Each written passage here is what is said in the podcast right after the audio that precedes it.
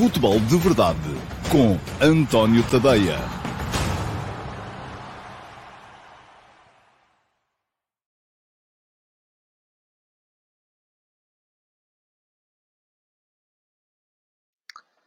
Ora então, muito bom dia a todos. Olá, sejam muito bem-vindos à edição número 753 do Futebol de Verdade. Hoje é sexta-feira, é dia 24 de fevereiro de 2023 uh, e uh, vamos aqui hoje no Futebol de Verdade olhar uh, um bocadinho para aquilo que é um, que foi ontem a jornada europeia com o apuramento do Sporting, tal como esperado na Dinamarca contra o Midtjylland. O Sporting ganhou por 4 a 0, acabou por afastar o, uh, os dinamarqueses e seguir em frente na, para, para a Liga Europa, para os oitavos de final, onde o Sporting vai defrontar o poderosíssimo Arsenal de Inglaterra, líder do, da Premier League. Portanto, um, foi um sorteio complicado, saiu ao Sporting, do meu ponto de vista, aquela que era a equipa mais forte ainda em prova uh, na Liga Europa. Hum, portanto, isto pode ser bom, porque pode levar o Sporting a empolgar-se, como Uh, pode ser mau, porque de facto abre poucas perspectivas de continuidade na competição. Ora, muito bem, já vamos falar disso um bocadinho mais à frente.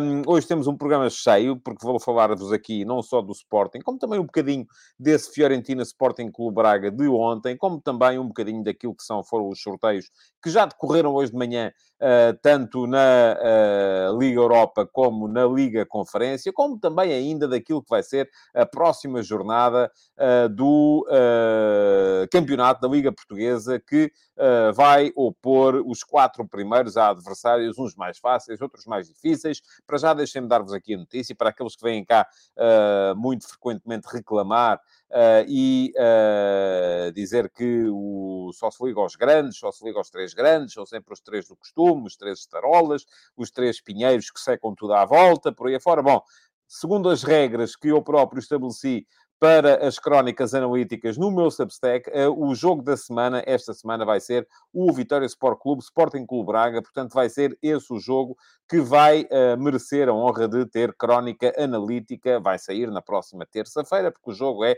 na segunda-feira, às 21h15.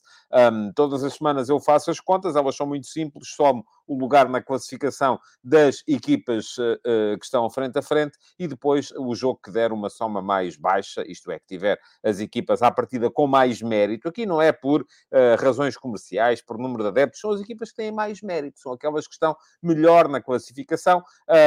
o jogo entre o Vitória Sport Clube, que é quinto, e o Sporting Clube Braga, que é terceiro, foi aquele, é aquele que dá um total mais baixo na vigésima terceira, creio que 23 jornada da Liga e, portanto, é aquele que vai uh, merecer crónica analítica. Quem não é ainda subscritor do meu Substack e quer passar a ser, pois muito bem, vou deixar aqui já a passar em rodapé Uh, o endereço está a passar aqui embaixo, tadeia.substack.com. Quem estiver a ver a emissão uh, gravada, que não estiver a ver a emissão em direto, uh, vai ter aqui também em cima um link para poder fazer a subscrição do Substack há subscrições gratuitas uh, que não têm acesso a tudo.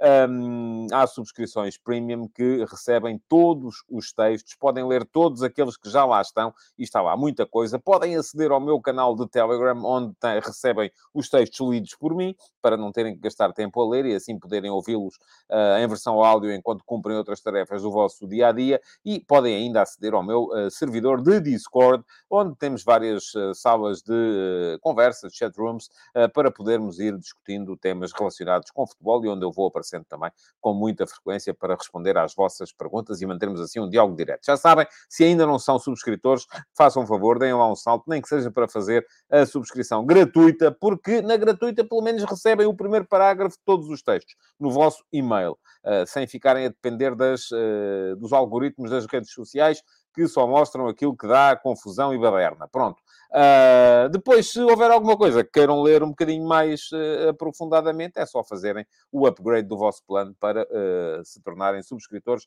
premium. Não fica assim tão caro. Aliás, se quiserem fazer subscrição anual, são 50 euros, dois meses de borla. No próximo dia 1 de março, próxima quarta-feira, faço anos, e tal como aconteceu no ano passado, vamos ter aqui uma promoção para quem quiser juntar-se à já uh, vasta comunidade que é o meu Substack. Portanto, já sabem, próximo dia, na terça-feira que vem, eu dou aqui, darei aqui novidades sobre essa, sobre essa questão. Vamos lá embora, vamos entrar na correnteza normal do futebol de verdade do dia. E vamos uh, olhar para. Uh, já ia fazendo a janeira, estava aqui a, quase a clicar no botão que diz encerrar a transmissão. Não é isso que eu quero fazer. Quero olhar para aquilo que são os vossos primeiros comentários uh, de hoje. Uh, e não me está aqui a aparecer tudo, ok? Ou está? Está, parece que sim, parece que está. Está sim, senhores. Bom, vamos lá, vamos em frente. Uh, os primeiros a comentar a edição do Futebol de Verdade, assim que eu a disponibilizo no YouTube, e eu faço isso por volta do meio-dia. Hoje foi um bocadinho mais cedo, tive uma manhã um bocadinho menos uh, complicada, de modo que os primeiros a comentar, os primeiros cinco, têm sempre aqui uh, direito a que eu leia aqui as perguntas, uh, sem, sem ser dentro da, da correnteza normal do chat, e que vos dê aquilo que é a melhor resposta possível. Ora, muito bem. Primeiro a perguntar hoje foi o Edu Soares. E pergunta ao Edu, muito bom dia a todos. Com as derrotas das equipas neerlandesas ontem, há hipótese de voltarmos a entrar na luta pelo sexto lugar do ranking? Edu, hipótese há. Agora, é altamente improvável. Neste momento, Portugal tem três equipas em prova e os Países Baixos têm duas apenas. Uh, com um problema acrescido. As três equipas que Portugal tem em prova neste momento, duas delas estão na Liga dos Campeões ou seja, onde os pontos são à partida mais difíceis de conquistar. Uh, o Benfica tem o jogo em casa com o Bruges, era importante que ganhasse mais até do que passar a eliminatória. E acho que o Benfica acabará sempre por passar a eliminatória, é altamente favorito, porque ganhou por 2 a 0 fora. Uh, é importante que ganhe para somar mais dois pontos. Uh, o Flóculo Porto vai ter o jogo em casa com o Inter e é importante que ganhe e que passe a eliminatória também. Para quê? Para podermos somar bónus aí e podermos manter pelo menos duas estas duas equipas uh, na fase seguinte, nos quartos de final da Liga dos Campeões, isto é, com a hipótese de continuarem a pontuar. Depois sobra o Sporting, que está na Liga Europa, uh, que vai jogar com o Arsenal, conforme já vimos. O sorteio foi hoje de manhã, portanto, também dois jogos muito complicados. Era importante que o Sporting somasse pontos também aqui e que eventualmente até passasse a eliminatória, apesar do adversário ter que ser considerado favorito, porque é neste momento o líder do campeonato mais poderoso e do campeonato líder do ranking. Portanto, o Sporting terá pela frente o primeiro classificado do primeiro campeonato. Uh, uh, não vou dizer que é a melhor equipa da Europa, não me parece que seja, mas à partida é a equipa que está à frente do campeonato que é o mais forte de todos. Portanto, complicada, uh, vai ser complicado para Portugal fazer muitos pontos. Agora, do outro lado, o que é que nós temos? Temos um, uma equipa Uh, temos os Países Baixos que já só têm duas equipas em prova, o Alkmaar e o Feyenoord. O Feyenoord vai jogar com o Shakhtar uh, para uh, a Liga Europa. Portanto, não, acho que é uma eliminatória muito equilibrada, mas vejo perfeitamente o Feyenoord a poder eventualmente até superar esta eliminatória, até porque o Shakhtar não pode jogar em Donetsk, enfim, uma série de coisas. E depois o Alkmaar, que está na Liga Conferência, e aqui de repente eu sei que já alguém aqui veio cá dizer, ah, sim, o Alkmaar vai jogar com a Lazio uh, de Itália. Portanto, à partida também há pouca perspectiva do, do, do Alkmaar poder passar a eliminatória. Até pode dar-se o caso de os neerlandeses não fazerem muito mais pontos. Agora, há aqui um aspecto que convém ter em conta. E eu com isto arrumo a questão do ranking, que era uma das questões que tinha uh, previstas lá mais para a frente nesta emissão do Futebol de Verdade que é o facto de os pontos feitos pelas equipas portuguesas dividirem por seis, isto é, as seis equipas que Portugal teve no início da competição, e os pontos feitos pelas equipas neerlandesas dividirem apenas por cinco, que eram as cinco equipas neerlandesas uh, no início da competição. Deixem-me só, porque não tenho aqui comigo neste momento, uh, mas vou aqui no instante à procura, isto deve ser rápido de encontrar, uh, o, a classificação atual, porque ainda assim Portugal ainda está um bocadinho atrás dos Países Baixos. Ora, deixem-me cá só aqui ampliar isto para conseguir uh, ler. Portugal está neste momento com 54.716 pontos, os Países Baixos com uh, ah, 57.300. O que é que isto quer dizer? Quer dizer que Portugal está neste momento a 2.500, 2 pontos e meio, uh, basicamente. 2 pontos e meio a dividir uh, ou multiplicar por 6, que é este o fator de multiplicação, significa que Portugal teria que fazer pelo menos ainda uns 18 pontos, pelo menos para igualar isto se os Países Baixos não fizessem mais pontos daqui até final da época.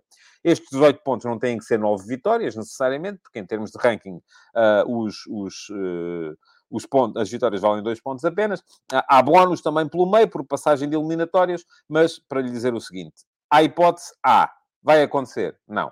Uh, isto é o que eu tenho para lhe dizer. Portanto, Portugal vai acabar esta temporada em, uh, no, no, atual sétimo lugar do ranking e com uma novidade acrescida. É que, para o ranking da época que vem, uh, os países vão deitar fora as pontuações de 2018-19 e em 2018-19 Portugal fez mais 2.3 pontos do que os Países Baixos. O que quer dizer, imaginemos que se mantém o estado de coisas atual e que Portugal chega ao final desta época a dois pontos e meio do adversário, vai iniciar a próxima época quase a 5 pontos do adversário. Portanto, a distância está a aumentar. E vai aumentar mais ainda na época seguinte. Uh, esta distância só deixará de aumentar, de facto, quando daqui a três anos, quando cair uh, a pontuação da época de 21-22, que foi uma boa época para os Países Baixos. Avizinham-se tempos complicados e é bom que nos comecemos a habituar a essa ideia de termos apenas uma equipa certa na Liga dos Campeões, que é o campeão, e depois uma segunda equipa a participar nas pré-eliminatórias, enquanto os neerlandeses vão passar a ter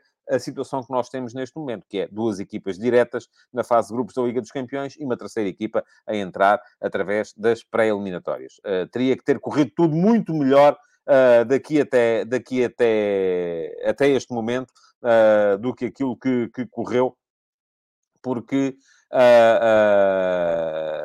as coisas não estão de facto muito, muito, muito fáceis e não me parece que possa acontecer Portugal vir a dar uh, ainda a volta a esta, a esta situação. Bom, vamos lá. segunda questão das, da correnteza normal de hoje. Vítor Martins, bom dia.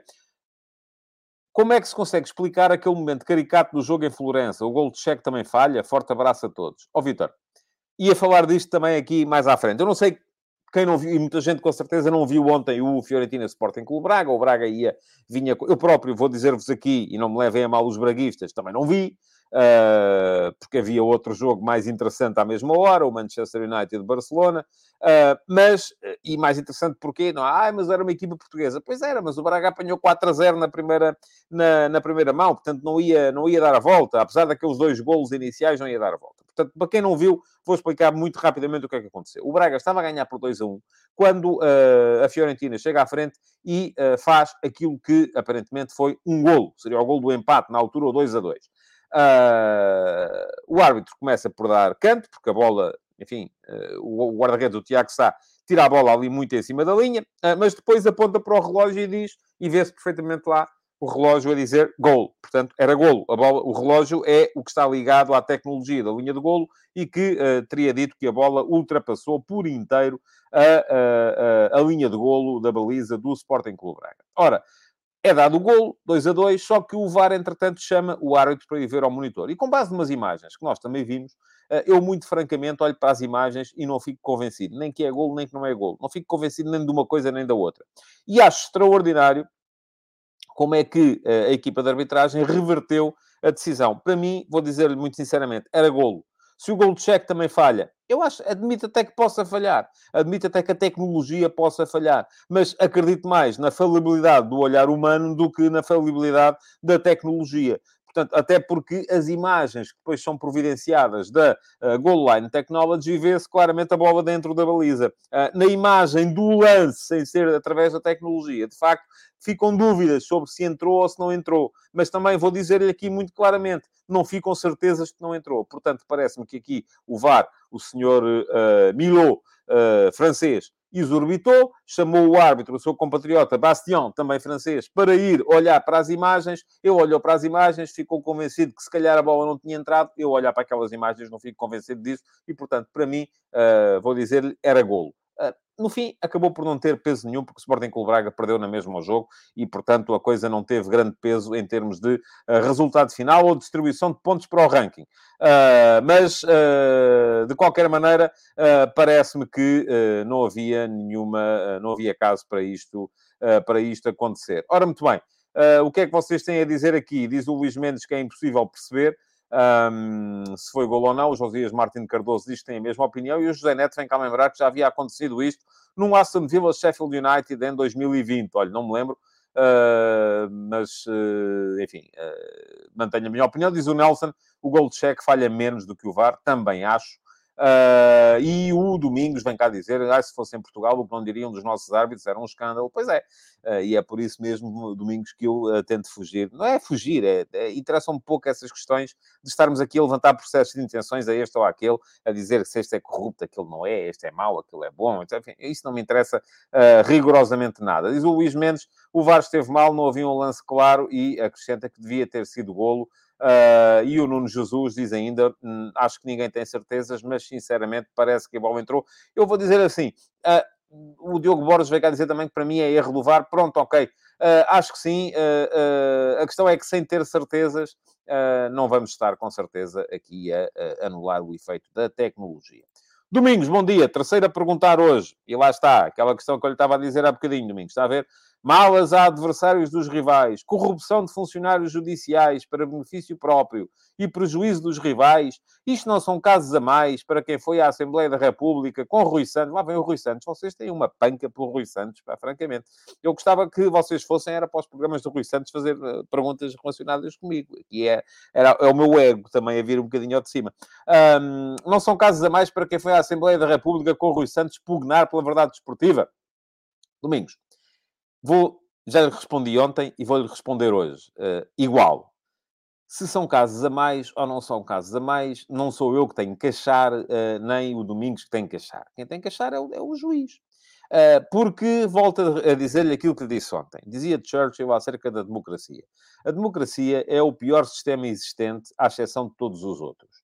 E eu vou-lhe dizer assim: o Estado de Direito é o pior eh, Estado existente, à exceção de todos os outros, o Estado de Direito Democrático. Portanto, aquilo que nós temos que fazer é uh, uh, aguardar que sejam feitas as investigações e, quando forem feitas as investigações, se forem declarados culpados, podemos dizer assim: é pá, que hipocrisia andarem aí a pugnar pela verdade desportiva e, afinal de contas, estavam a tentar o contrário. Se forem considerados inocentes, temos que meter a violinha no saco e dizer assim, é pá, afinal de contas, os tipos estão a ser prejudicados porque estão constantemente a ser levantados casos contra eles que depois acabam por não ser, não ser uh, suficientes para os tribunais os condenarem. Portanto, Domingos, volto a dizer aquilo que se disse ontem, uh, que lhe disse ontem, e, vou, e direi sempre, e se você quiser vir cá amanhã outra vez fazer a mesma pergunta, eu respondo-lhe outra vez da mesma maneira, e depois da manhã outra vez igual, e estamos é todos a gastar tempo uns aos outros sem necessidade nenhuma. Uh, o que é que eu tenho para dizer? Investiguem. Até ao fim dou a quem doer, até ao fim. No fim, se houver culpados, serão condenados. Se não forem culpados, serão inocentados. Ponto final.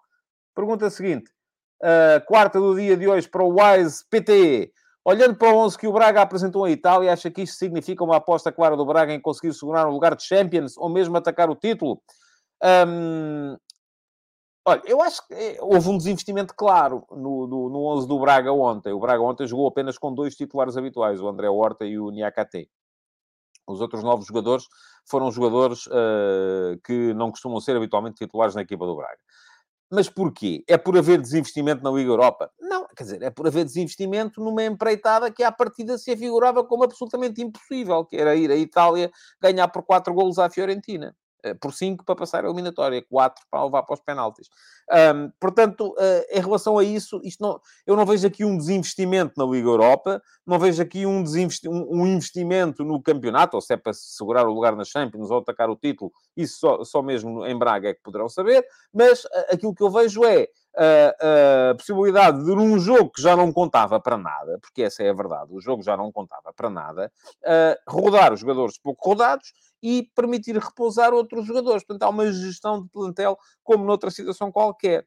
Uh, não tem a ver com o facto de ser investir no campeonato e desinvestir na Europa, tem a ver com o facto de ser investir nos jogos que se podem ganhar, ou dos quais pode vir alguma coisa, e desinvestir daqueles dos quais não pode vir rigorosamente nada. Aliás, vou-lhe dizer, o Braga até pode querer uh, uh, segurar um lugar nas Champions, uh, mas se de repente estiver 10 pontos atrás uh, e tiver que poupar jogadores no campeonato para jogarem na, na meia final da Taça de Portugal, vai fazê-lo. Tal como o contrário vai acontecer. Se de repente, uh, na Taça de Portugal, na primeira mão da, da, da meia final, perder e perder largo, Uh, uh, e a partir de acho difícil isso acontecer, mas, mas pode acontecer. Uh, o que vai acontecer a seguir é que na segunda mão, se calhar, vai poupar jogadores para poderem jogar no campeonato para segurar um lugar na Champions. Portanto, aqui o que há é uma gestão do plantel e do grupo de acordo com aquilo que são os objetivos atingíveis. E nem sempre os objetivos atingíveis são aqueles que nós, que nós queremos. Uh, muito bem, uh, Viriato Tabeira veio só dizer bom dia, o apanha-bolas de Alvalade a dizer que venha daí o Arsenal, e a quinta pergunta de hoje vem do Joaquim Araújo, o que acha do sorteio da Liga Europa para o Sporting? E qual lhe parece o impacto que as competições europeias podem ter no desfecho dos quatro primeiros lugares do campeonato? Olha, o Sporting vai ter que jogar com o Arsenal agora a 8 e a 16 de março. É uma eliminatória muito difícil. Se tiver que, de repente, vir aqui dizer percentagens de uh, apuramento. Enfim, também depende muito daquilo que for a vida do Arsenal nessa altura, não é? Uh, o Arsenal quer muito a Liga Europa ou está mais preocupado uh, com a Premier League para poder ser campeão? O Arsenal vai na Liga Europa poupar os jogadores para jogar com o Sporting, porque ao mesmo tempo vai ter jogos da Premier League seguramente impactantes. E deixem-me só aqui no instante, tenho que ir aqui ao, ao telemóvel ver isso, porque não tenho isso aqui uh, à mão, mas deixem-me só aqui num instante uh, olhar para isto e tentar perceber uh, o que é que vai ser a vida do Arsenal neste, neste, neste período. O Arsenal, neste momento, tem um jogo a menos e tem dois pontos a mais do que o Manchester City na Premier League. Vai jogar fora com, com o Leicester no dia 25, recebe o Everton a 1 de março, recebe o Bournemouth a 4 de março, visita o Sporting a 9 de março um, creio que é a 8 e não a 9, uh, eh, embora uh, aqui diga 9, porque para a semana não há Liga dos Campeões, então o jogo poderá ser na quarta-feira. Uh, creio eu, embora não tenha certeza disto, isto está tudo muito em cima. E depois vai jogar fora com o Fulham a 12, recebe o Sporting a 16 e recebe o Crystal Palace a 19. Não tem vai ter muitos jogos, mas não tem assim muitos jogos uh, particularmente difíceis com outros candidatos. Portanto, não creio que o Arsenal vá uh, fazer grande poupança de jogadores uh, na, na, nos jogos da Liga Europa. E depois há outra questão que se coloca, é que vamos supor que mesmo que o Arsenal poupe dois, três, quatro titulares habituais, os que vão jogar não são ainda assim, se calhar, nós olhamos, por exemplo, o Pedro Porro, que era o melhor jogador do Sporting esta época, neste momento é suplente do Tottenham. Uh, não está a jogar, continua a jogar o, Everton, o Emerson Royal, uh, depois do Porro ter, uh, ter corrido mal a, a estreia. Portanto, Será que aqueles que, que, que, jogam, mesmo que o Arsenal poupe jogadores, não são na mesma, assim, na mesma suficientes para, uh, para poder uh, eventualmente fazer a vida negra ao Sporting? São, com certeza que são. Portanto, aquilo que me parece a mim, uh, e para responder à sua pergunta, é que o Sporting também, neste período, entre 8 e 16 de, de, de março, vai definir muita coisa. Se o Sporting seguir em frente e conseguir eliminar o Arsenal, Uh, bom, aí eu acho que pode haver, uh, de facto, mais algum peso naquilo que é a carreira do Sporting em termos de campeonato. Se assim não for, o Sporting tem agora o Estoril na segunda-feira, depois tem o Portimonense no dia 5, o Arsenal no dia 8 ou 9, enfim, eu, eu, achava que era 8, mas estou a ver aqui 9, se calhar é 9, recebe o Boa Vista a 12, vai a Londres a 16 e vai a Barcelos jogar com o Gil Vicente a 19. E depois, se correr mal a eliminatória com o Arsenal, tem o resto do campeonato para se centrar apenas no campeonato. Portanto, acho que não vai ter uh, grande importância no desfecho dos lugares do campeonato e o mesmo é válido também para as situações do Benfica e do Futebol do Porto. Uh, o Benfica vai ter agora um... O Porto vai ter um jogo muito importante uh, com o Inter, mas para já ainda não tem assim uma, uma acumulação de jogos assim tão grande, apesar de ainda estar na Taça de Portugal.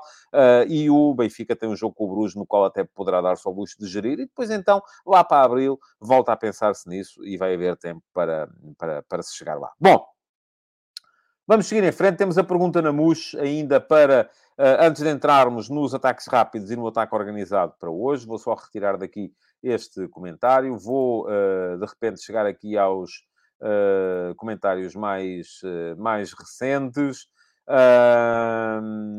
para ver o que é que uh, diz aqui o Pedro Ferreira, que qualquer dos suplentes do Arsenal era ele e mais 10. No Sporting, uh, temos de ter a noção da realidade no nosso futebol. Não tenho a certeza disso, Pedro. Não vou dizer assim qualquer dos suplentes, não tenho a certeza disso. Uh, mas, de qualquer maneira, enfim, diz o André Oliveira, acredito que não será fácil para o Arsenal também. Um, e de repente o Hugo Macedo vem aqui dizer o Fábio Vieira não é titular, sim, o Fábio Vieira também não era titular absoluto do Futebol do Porto no ano passado, não é? Portanto, Uh, não, não, é, não é por aí que vamos ver, não é? Uh, o Fábio Vieira é um jogador com potencial enormíssimo, mas mesmo na época passada, no Porto, jogava, não jogava sempre. Uh, portanto, não é de facto muito, muito, muito por aí. o Rui Paulo Vitorino vem cá dizer que é 9 e 16, eu vi, em, vi num lado qualquer a 8 e até achei que fazia sentido.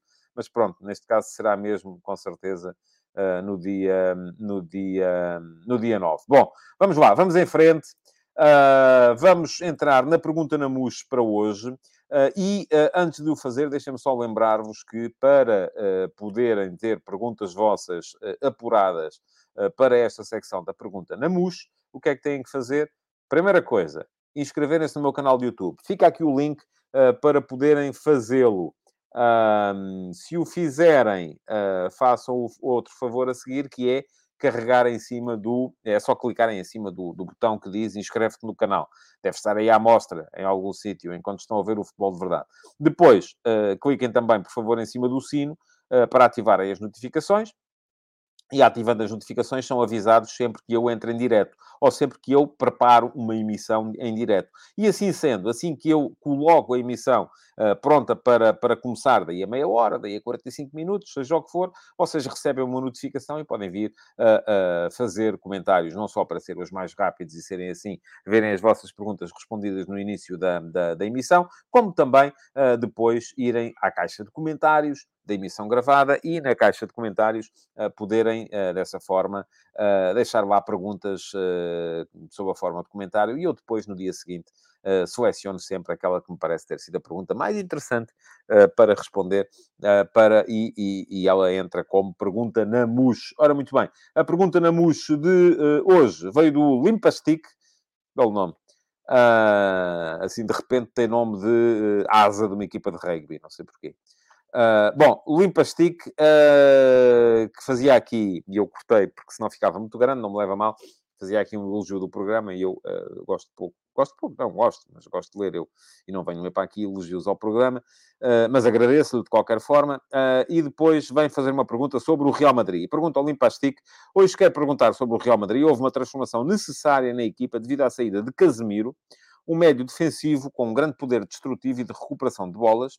Neste último jogo em Anfield, um campo normalmente muito disputado e onde, em teoria, um médio com as características de Casemiro é desejado, então para o Liverpool fazia-lhe uma faltona.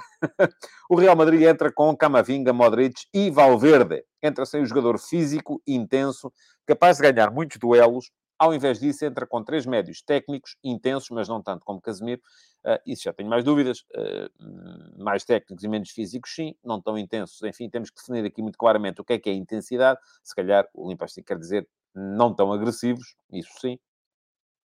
E sem a mesma capacidade de recuperação de bolas. Como é possível explicar esta capacidade do Clube de Madrid de se reinventar ano após ano, mantendo bons resultados e não entrando nas loucuras de mercado que se vê os clubes ingleses fazerem? Bom, uh, muito obrigado, uh, Limpastic, pela sua pergunta.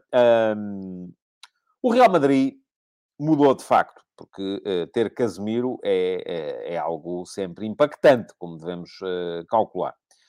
Agora, aquilo que me parece também é que temos que definir aqui muito bem o que é que é intensidade, porque muitas vezes as pessoas confundem intensidade com agressividade. Eu próprio, às vezes, quando falo de intensidade, aquilo que quero dizer é agressividade. E faço aqui o meu, o meu meia-culpa. porquê? Porque aquilo que temos, uh, uh, que este Real Madrid perdeu, perdendo Casemiro, pode ter sido um bocadinho de agressividade, de facto. Mas isso não quer dizer que tenha perdido intensidade. Intensidade é fazer rapidamente tudo. Passar rápido, uh, driblar rápido, correr rápido, fazer a bola correr rápido. E às vezes um jogador que pode parecer pouquinho Modric, por exemplo, embora naquele lance do, do creio que foi o ou foi o golo, terceiro, enfim, não sei, foi um dos golos, é o último, acho que é o último, o, o, o golo em que o, em que o Modric acelera pelo meio e deixa o Fabinho uh, de gatas, uh, são, e o Modric, apesar de tudo, é mais, uh, é mais velho do que o Fabinho, Um, mas é um jogador que nem é muito associado a este tipo de situações, mas uh, ali definiu muito rapidamente o movimento de transição e uh, dessa forma foi um jogador super intenso. Porquê? Porque uh, contribuiu com isso para que o meio-campo do Liverpool, que também está a passar as ruas da amargura, é preciso que se diga, vai ser é titular no Liverpool neste momento, que permitiu que o meio-campo do Liverpool fosse, fosse ultrapassado. Mas o Real Madrid mudou porque perde Casemiro, perde a capacidade do Casemiro para encostar o corpo, perde a capacidade do Casemiro para recuperar bolas. Agora, eu até estaria à espera, em Anfield, por exemplo, que o Valverde aparecesse na frente em, vez do Rodrigo, porque é isso que acontece muitas vezes em jogos mais complicados para o Real Madrid. O Real Madrid, nesses jogos, aparece muitas vezes com o Valverde na frente, com o Benzema e o Vinícius Júnior, uh, de forma a conseguir que o Valverde faça quarto médio, um, fazendo entrar no 11, seja o, o Chouamini, que não estava disponível, uh, seja o Toni Kroos, seja às vezes até o, o Ceballos, uh, para jogarem com o, o Camavinga uh, e o Modric. Dessa forma, havendo a possibilidade de ter quatro médios. Uh, não aconteceu. O Real apresentou a sua cara mais ofensiva. Agora, uh, isto não quer dizer que não tivesse um meio-campo forte do ponto de vista defensivo, porque Camavinga é um jogador técnico, é, não é um jogador tão forte do ponto de vista defensivo como é o Chouameni, titular da posição, e o primeiro, como diz aqui o Nelson, uh, o substituto do Casemiro é o Chouameni, e esse jogador é igualmente intenso e agressivo. Sim, é verdade. Uh, uh, e diz aqui o da Caia que Camavinga até é agressivo, mas comparado com o Casemiro é menos agressivo. É sim, senhores. Um, não tenho dúvidas disso também. Agora, a questão... Isto não, isto, era, isto apareceu aqui sem querer, não era para aparecer. São as tais conversas paralelas que por aí andam. Bom, mas uh, ia dizer que uh, este Real Madrid, sem Casemiro, teve necessariamente que mudar. Mas não quer dizer que perca a capacidade defensiva, porque lá está. O facto de uma equipa não ter um médio uh, defensivo puro, e esta conversa foi muito, é muito válida, por exemplo, para percebermos o que é que mudou no Benfica do ano passado para este ano. E eu gosto de trazer a conversa para a realidade nacional para que ela seja mais facilmente perceptível. O facto de uma equipa não ter um médio defensivo puro, e o Benfica não tinha no ano passado esse jogador, enfim, Florentino traz um, um apor de agressividade que não existia no meio-campo do ano passado. Uh, agora, uh, o facto de não o ter não quer dizer que não possa ter um meio-campo agressivo e forte do ponto de vista defensivo. Uh, o meio-campo do Benfica no ano passado funcionava mal com Weigl e João Mário. Funcionava mal com Weigl e Tarabt. Funcionava mal com uh, Weigl e Paulo Bernardo. Funcionava mal com Paulo... Enfim, fossem os dois jogadores que, que lá se pusessem, funcionava sempre mal. Porquê? Porque não havia, no resto da equipa, a capacidade para meter a tal complementaridade uh, que faz com que a equipa, no seu todo, resolva os problemas.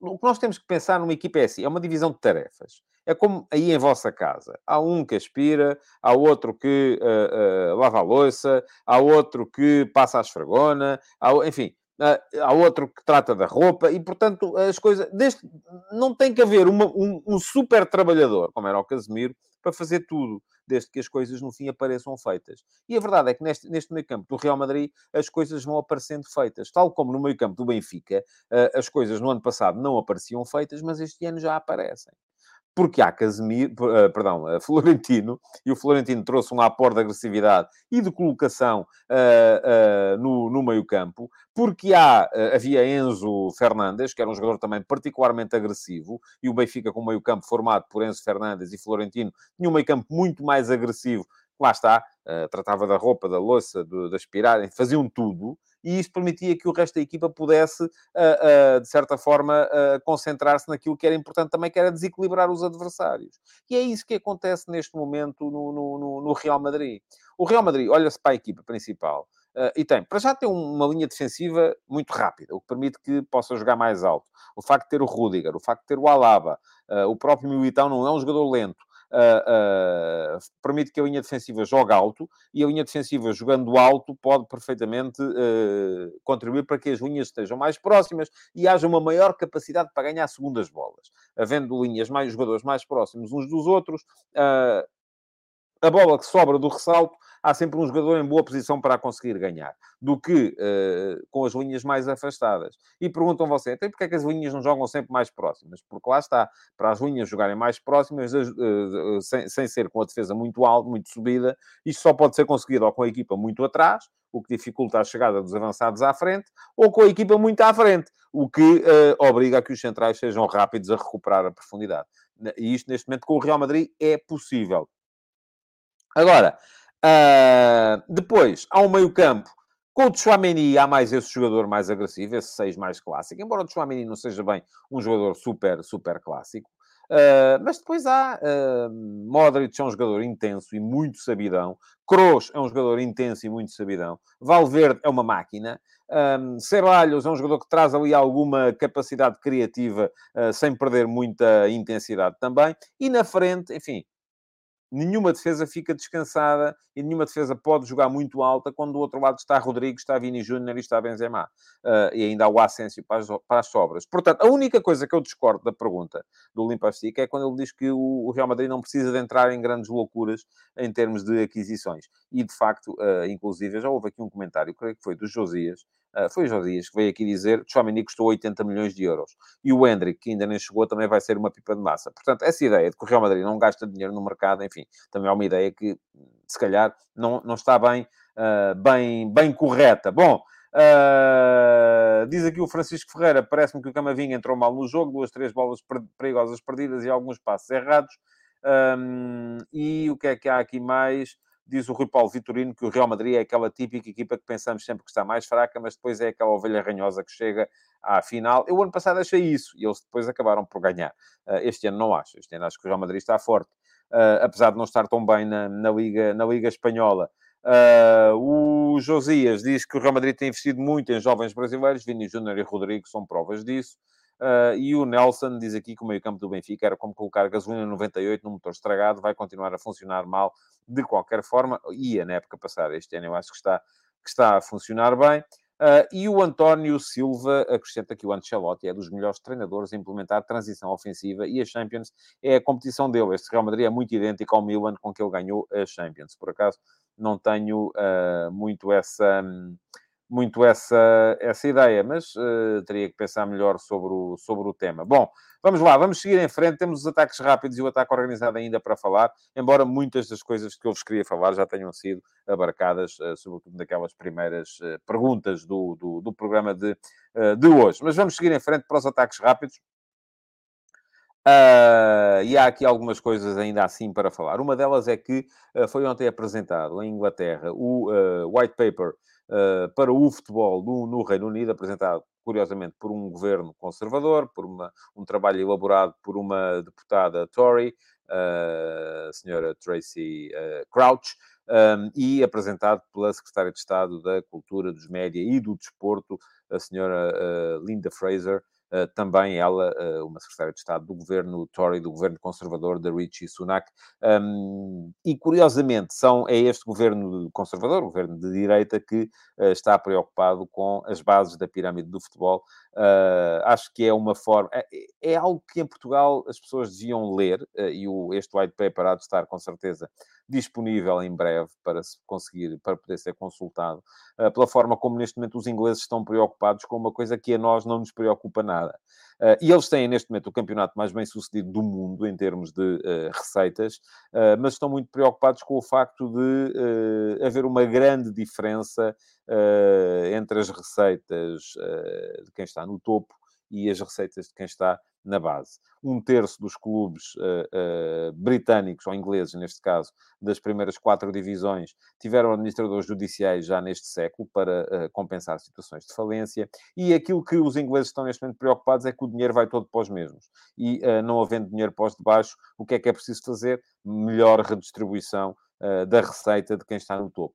Um, isto vai acontecer, vai avançar em Inglaterra e em Portugal, só de se falar naquilo que é a possibilidade de haver direitos centralizados, há logo muita gente aos gritos, porque não é possível, porque depois como é que os grandes vão aguentar, porque vão perder dinheiro das receitas de televisão. Meus amigos, vamos uh, ter que proteger aquilo que é a base da pirâmide, porque senão não há jogadores a nascer, senão não há clubes para os grandes jogarem. Eu que sou a favor da Superliga, mas uma Superliga por mérito, apenas como patamar superior do futebol uh, na, na Europa, sou a favor também, como é evidente, da redistribuição da receita de forma o mais igualitária possível pelos participantes, porque senão daqui a pouco tempo só vamos ter os grandes a jogarem uns com os outros. E não, não achem que isso vai ser bom, porque não vai. Porque a partir desse momento não há, uh, não há, uh, não há uh, futuro possível, nem justiça no, no desporto.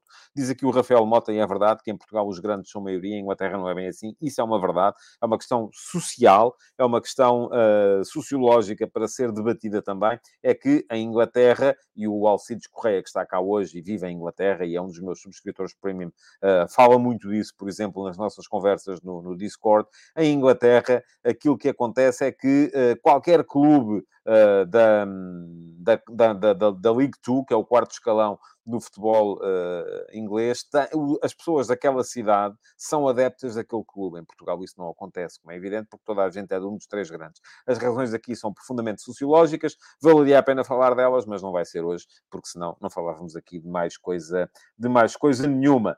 Uh, pronto, uh, de qualquer modo, quem quiser ler sobre o tema, eu escrevi sobre ele nas conversas de bancada de hoje e fica aqui o link para poderem saber o que eu penso sobre, sobre, sobre o tema.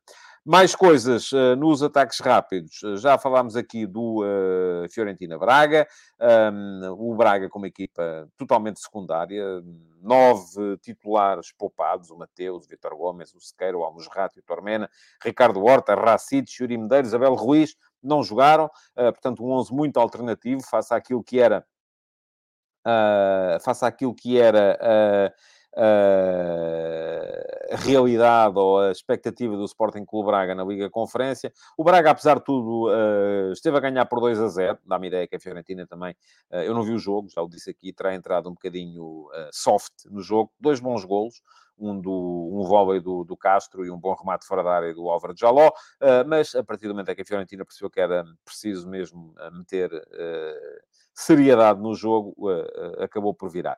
Fiquei, do ponto de vista braguista, um bocado preocupado com os erros posicionais do lateral direito que foi titular ontem, o João Mendes. Uh, foi, parece-me que ele está mal posicionado no primeiro e no segundo golos da, da Fiorentina. O terceiro gol já me parece que é mais um erro do Borja, que jogou no lado, no lado esquerdo. é ele que está... Estão sempre a fechar muito por dentro, tanto uns como outros. E, e, e parece-me que isto pode ser um problema qualquer que o Arthur Jorge vai ter, com certeza, que resolver. De qualquer modo, era importante Braga ter conseguido uh, pontuar, ganhar, não conseguiu, já deixou uma imagem melhor ainda assim uh, do que uh, aquela que tinha deixado no jogo da primeira mão. já falei da história do golo, revertido, sim senhores, também estava aqui. Um, Deixa-me ainda falar, enfim, os jogos de ontem. houve jogos bons, mas não vou estar agora aqui a gastar tempo já vamos com 43 minutos de programa. Uh, chamo só a vossa atenção, ainda assim, uh, para aquilo que foi um extraordinário Manchester United-Barcelona, uh, também para o apuramento da Roma de Mourinho, eliminou o Salzburg e continuou em prova. Nos sorteios, o sorteio da Liga Europa, vamos ter, além do Sporting Arsenal, um interessante Manchester United-Betis de Sevilha, Uh, o União Berlim joga com o União Saint-Gilloise e há ainda um uh, interessante Roma Real Sociedade uh, Sevilha-Fenerbahçe. Portanto, vai ser uma Liga Europa de grande nível, esta deste, deste ano. Antes de entrarmos no ataque organizado, uh, para vos falar da, do jogo de ontem do Sporting, Uh, e daquilo que pode vir a ser eliminatória com o Arsenal. Só ainda aqui uma pequena nota para a, a entrevista de António Miguel Cardoso, presidente do Vitória Sport Clube. Hoje prestou declarações aos jornais uh, para tentar uh, fazer valer a sua ideia relativamente à história da parceria com a V-Sports, que é a empresa detentora do Aston Villa. Um, já se percebeu que António Miguel Cardoso quer muito que esta parceria avance, enfim, eh, está a ser absolutamente claro e ninguém lhe pode levar a mal por isso, eh, mas aquilo que me parece também é que ele não respondeu a uma questão eh, que é importante, que é o que é que o Aston Villa pode ganhar com isto. Porque a grande questão, a, a grande vantagem que António Miguel Cardoso apresenta neste momento relativamente a esta parceria é que com ela o Vitória pode deixar de ter que vender jogadores a torto e a direito. Eh, como está a fazer neste momento, e pode conseguir eh, garantir a permanência dos seus ativos e, dessa forma, criar uma equipa mais forte. Ora, uh, uh, aquilo que falta perceber é por que razão é que o Vila uh, quer entrar nisto. Isso não é para ficar com os melhores jogadores do Vitória ou para colocar cá jogadores que lhes dá jeito a eles em pandeirar, então não percebo também muito qual é a vantagem. E sempre que se pergunta, e isso foi perguntado pelos jornais de hoje, ao presidente do Vitória Sport Clube, o que é que o Vila pode ter a ganhar com isto? Um, e diz-me aqui o Rafael Mota que já se fala do Bamba no Aston Villa. Ele vem dizer que não, diz hoje que não. Uh, essa notícia já tem alguns dias, mas o presidente do Vitória diz que não. Mas sempre que se pergunta, então, mas uh, o que é que o Vila pode ganhar com isto? Vai investir eh, para ficar com uma posição minoritária? E a resposta do presidente do Vitória é sempre: é isto são valores que para eles não são significativos. Portanto, ele não diz, o Vila aqui pode ganhar A, B, C, D, isto, aquilo, aquilo outro. Diz, não, é eles vão perder, mas estão-se nas tintas porque é pouco dinheiro. Portanto, eu, isto a mim faz-me sempre ficar um bocadinho desconfiado. É só essa a questão. Eh, e eu escrevi sobre o tema e o risco de satelização dos clubes portugueses neste tipo de negócios no último passo da semana passada. Vou deixar aqui, mais uma vez, o link para quem quiser uh, dar lá um salto e uh, ler uh, a minha posição sobre o, sobre o tema. Jornada deste fim de semana. Já vos anunciei que o jogo da semana é o Vitória Sport Clube Sporting Clube Braga, segunda-feira. Portanto, a crónica analítica vai sair na terça. Uh, além disso, temos um Vizela Benfica. Pode haver dificuldades uh, para o. Uh, e vem aqui o Carlos Gusto dizer só se o Vitória tem algum jogador que encaixe no Vila. Não, mas aí está. Eu vejo a questão mais ao contrário. É o Vila ter lá jogadores que não lhe interessam e que podem, pode ter que os encaixar no Vitória. E é isso é que me faz uh, uh, ficar desconfiado relativamente a isto, porque o resto, enfim, não me chateava nada. eu, se fosse vitoriano, não me chateava nada se o Vitória de repente tivesse um jogador que interessasse ao Aston Villa, que o Aston Villa tivesse direito de preferência. Não, enfim, é, se é para sair, tanto se dá que saia para aqui como para ali. A questão é mais o contrário. É ter que levar, eventualmente, com refugo. E até podem dizer, ah, mas o refugo deles, se calhar cá dá um jeitão. Não sou muito dessa opinião. Uh, bom, uh, jogos do fim de semana. Vizela-Benfica, sábado. Uh, é o nono contra o primeiro. O Vizela eu já tinha dito aqui que esperava que o Vizela caísse a seguir à saída do Álvaro Pacheco, não caiu imediatamente, ultimamente está a começar a ter mais alguns maus uh, resultados, mas ainda assim uh, espero uma equipa muito competitiva a fazer uh, vida difícil para o Benfica, espero mais facilidades, muito francamente, nos jogos do Futebol do Porto e do Sporting, que jogam em casa. O Porto recebe o Gil Vicente. O Gil Vicente, enfim, estou curioso para ver, uh, primeiro, se vai jogar o Fran, Fran Navarro. Parece que já está uh, negociado com o Futebol do Porto para a próxima época. Uh, pelo menos não aproveitou para limpar amarelos. e, à partida, estará, estará disponível. mas, ainda assim, o Gil Vicente parece-me que é uma, uma, uma equipa que, neste momento, 14 da tabela, não está propriamente em condições de fazer sombra ao Futebol do Porto, tal como o Estoril tem estado muito mal e o Sporting, se for eh, competitivo e não tiver a mesma nervoseira do jogo de ontem, com certeza não terá grandes dificuldades, mas o jogo fundamental da jornada é mesmo esse, Vitória Sport Clube, Sporting Clube Braga, segunda-feira à noite. O Vitória apresenta-se com quatro jogos sem perder, três deles sem sofrer golos, uh, e uh, parece-me que pode ser um jogo complicado para o Sporting Clube Braga, mas é um jogo que o Braga tem de ganhar se quer manter a pressão nos que estão à frente, uh, até porque vai ser o último a jogar nesta jornada, e também se quer, isto presumindo que os que estão à frente vão ganhar, e se quer manter a vantagem para o Sporting. isto também presumindo que o Sporting pode ganhar ao Estoril. E pronto. E posto isto, entramos no Uh, ataque organizado de hoje para vos falar não só do jogo de ontem do Sporting, como também da eliminatória uh, que o Sporting vai jogar contra o Arsenal na próxima fase da, uh, dos, do, da, da, da Liga Europa. Primeiro jogo de ontem. Já vos tinha dito aqui na semana passada que tinha sido para mim muito surpreendente a forma como o Sporting tinha empatado em casa com o Midtjylland, porque me parecia que o Midtjylland estava uma equipa mais fraca do que aquela que já era fraca, eh, que uh, uh, jogou com o Benfica na pré-eliminatória da uh, Liga dos Campeões. Uh, o jogo da semana passada terá sido dos piores que viu o Sporting do Ruben Amorim fazer em quatro anos, ou três anos e picos, que ele já está à frente da equipa. Foi um jogo catastrófico, não houve nada que resultasse. Um, o Midtjylland acabou por marcar um gol a aproveitar uma falha individual do, do, do, do Adam. O Sporting ainda assim chegou ao empate. Uh, e foi para a Dinamarca com aquela ideia de que era preciso, tinha que ganhar. Portanto, tinha que ganhar para passar a eliminatória. Ainda assim, aquilo que vimos no início foi um Sporting excessivamente nervoso, do meu ponto de vista, face àquilo que é a capacidade daquele adversário em particular. O Midtjylland é uma equipa muito agressiva, é uma equipa que uh, mete muito do, do, ponto de vista físico em cada lance, que tentou pressionar a saída de bola do Sporting. Houve, inclusive, muita gente a assobiar o Adam a ver se o, se o enervavam, uh, naquela saída curta do que o Sporting costuma fazer.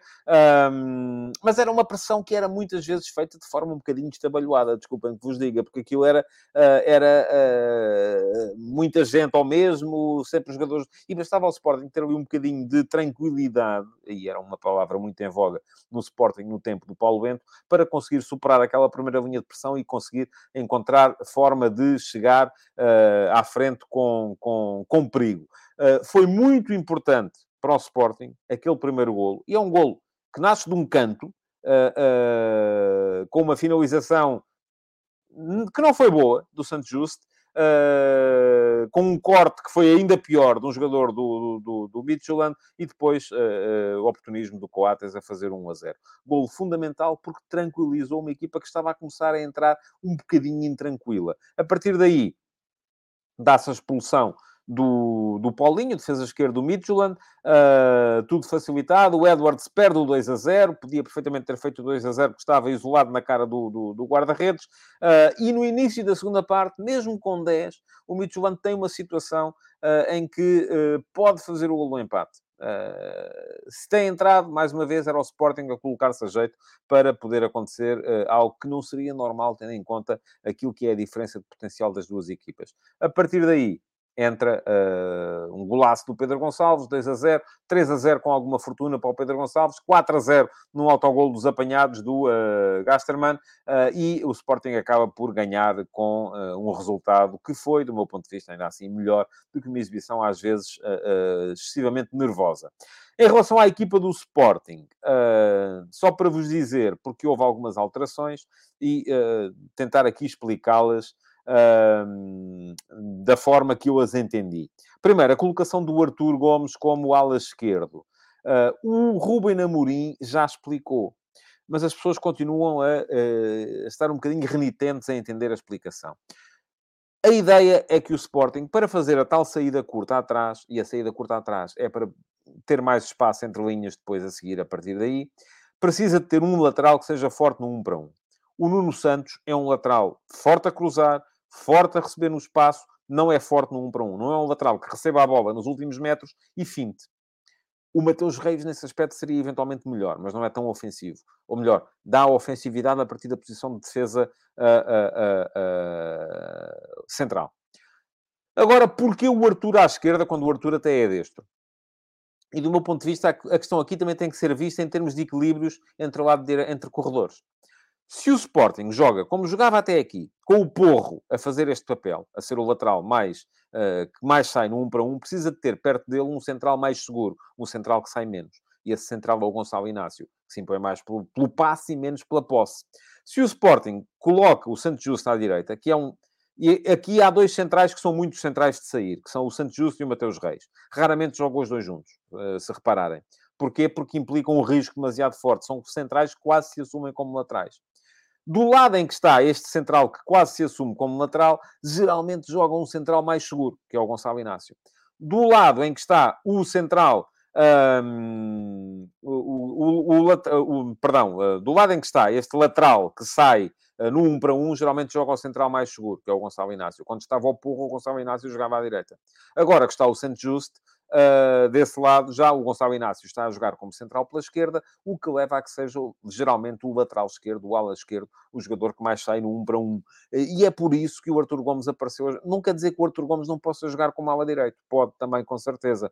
Uh, uh, mas nesse caso vamos ter, com certeza, no Sporting, com mais frequência, o Gonçalo Inácio à direita outra vez. E é por isso que as pessoas muitas vezes também contestam, mas porquê o Gonçalo Inácio à direita? O Gonçalo Inácio à direita porque era o porto seguro do Porro, para o Porro poder fazer o jogo que fazia. Agora já pode jogar à esquerda. Uh, o, o, e muito raramente vamos ver o Mateus Reis e o Santos Justo a jogar os dois ao mesmo tempo. Uh, e a questão é, é, é, um bocado, é, um bocado, é um bocado essa. Um, vamos lá ver o que é que vocês têm a dizer sobre isto. O gato do Tadeia, muito bem. O meu gato não tem nada a ver com esse não é nada parecido, não é dessa raça. Mas a Betty, eu já vi que ela está aí, ela que explica, já deve ter explicado. Não vejo esse risco todo, tanto um como o outro gostam de sair a jogar, mas só há uma bola, o que significa que só vai sair um de cada vez. O outro fica com o Coates. Uh, sim. Mas no dia em que você vir uh, o Gonçalo Inácio a chegar à linha de fundo como o Mateus Reis chega ou como o Santos Justo chega, alguma coisa está ali a funcionar mal, porque não é assim que ele joga. Uh, muito bem. Uh, de resto, houve gente a contestar o facto do Shermiti não ter entrado, mas aqui era preciso uh, o, poupar o, o, o Ugarte ao risco de expulsão. E daí a entrada também do Tano Longo, um, que mais uma vez me pareceu um jogador, lá está, excessivamente agressivo. Vai ter que temperar a sua agressividade, porque senão vai ter eh, problemas. Provavelmente vai ser ele a ter que jogar contra o Arsenal, porque o Ugarte não vai estar uh, no jogo da primeira mão contra o Arsenal. Uh, e isto não dá para jogar em todos. Entrou Mateus Fernandes ontem, e há muita gente também que não compreende. Ah, mas porquê é que uh, não se vê aqui uma lógica? Ora a aposta é o Mateus Fernandes, ora a aposta é o Essugo, ora a aposta é o Fatal, ora a aposta é o Shermite, e depois era o Rodrigo Ribeiro. Reparem numa coisa. A aposta não é nenhum deles, porque nenhum deles mostrou ainda capacidade para ser titular da equipa. Quando mostrar, será. É, é, enquanto não são titulares da equipa, têm que manter ritmo e têm que ir jogando, têm que ser jogados. E para jogar, têm que estar na equipa B. Daí que os jogadores estejam a, a, a, passar muito entre a equipa B e a equipa principal. E as pessoas acham que é uma despromoção. Não é uma despromoção, é uma forma de continuarem ativos. Agora, relativamente ao sorteio, pergunta-me aqui o Pedro Raposo se eu acho que o Sporting consegue passar aos quartos. Olha, um bocadinho como aquela uh, conversa do ranking no início. Uh, poder pode. Uh, se eu acho que vai acontecer, acho que não. Mas, enfim, hipótese há sempre. Do outro lado está a equipa mais poderosa do campeonato mais poderoso da Europa. É a equipa que está à frente da Premier League. Este Arsenal este ano é uma equipa com uma segurança extraordinária é uma equipa que tem eh, agora eh, o, o Jorginho para jogar uh, no, no meio-campo, uh, a juntar aos dois médios que já lá tinha, e uh, o Partey já era um jogador que estava a fazer uma excelente época. Tem dois bons centrais. O Gabriel Martinelli está um bocadinho a baixar de nível do lado esquerdo, mas apareceu o Terrossar. Vamos ver se o Terrossar aparece com o tempo. O Bukayo Saka é um ala direito extraordinário também. o Nketiah impôs-se no lugar que era do Gabriel Jesus até aqui. Há essa uh, capacidade extraordinária do Martin Odegaard para jogar na posição 10, atrás do ponta de lança. Uh, Parece-me que este Arsenal é uma equipa demasiado forte para, para, para, para as equipas portuguesas neste momento. Agora, isto é como diz o Rubén Amorim, é jogo a jogo. A cada jogo o Sporting vai entrar com certeza na ideia de, uh, de poder ganhar. Agora, se vai ganhar ou não, isto já depende de muita coisa. Bom, Uh, vamos lá ver. Uh, diz aqui o Pedro Raposo: temos de preparar o futuro. O Shermite, o Fatal e o Essug são os que têm mais qualidade se fossem. Está bem, mas não são titulares. A questão é essa. E, e vão ter que mostrar muito mais antes de poderem ser uh, titulares. Diz o João Moreno: nem eu vejo o meu Arsenal assim, mas tudo bem. Então como é que vês? Vão ver pior? Pronto. Eu acho se tivesse que neste momento dar uma, uma percentagem, eu diria Arsenal 80%, Sporting 20%. Pode correr para o lado do Sporting, pode. Uh, fazendo um bom jogo em Alvalade, uma boa vitória em Alvalade, pode levar o Sporting uh, depois uh, ao Emirates sem condições de poder discutir a eliminatória. mas não vejo a coisa como sendo fácil. Bom, vamos embora, vamos em frente, vamos acabar. já estamos quase com uma hora de programa, já chega. Um, tenho que vos lembrar para deixarem o vosso like na emissão de hoje e depois para irem lá à emissão gravada uh, deixar comentários, nem que seja só para favorecer o algoritmo e para o futebol de verdade aparecer aos vossos amigos. Se puderem partilhar a emissão também nas vossas redes sociais, uh, é porreiro, porque permite que os vossos amigos também vejam. Uh, Mandem-lhes por WhatsApp, façam o que quiserem, chamem mais gente para esta comunidade para podermos aqui discutir futebol, futebol de verdade. Muito obrigado por terem cá estado hoje. Deixem like, voltem na segunda-feira para mais uma edição do Futebol de Verdade. E não se esqueçam que na terça venho cá dar notícias sobre a promoção de aniversário do meu Substack. Uh, mais uma vez, muito obrigado e um bom fim de semana para toda a gente. Futebol de Verdade, em direto de segunda a sexta-feira, às 12h30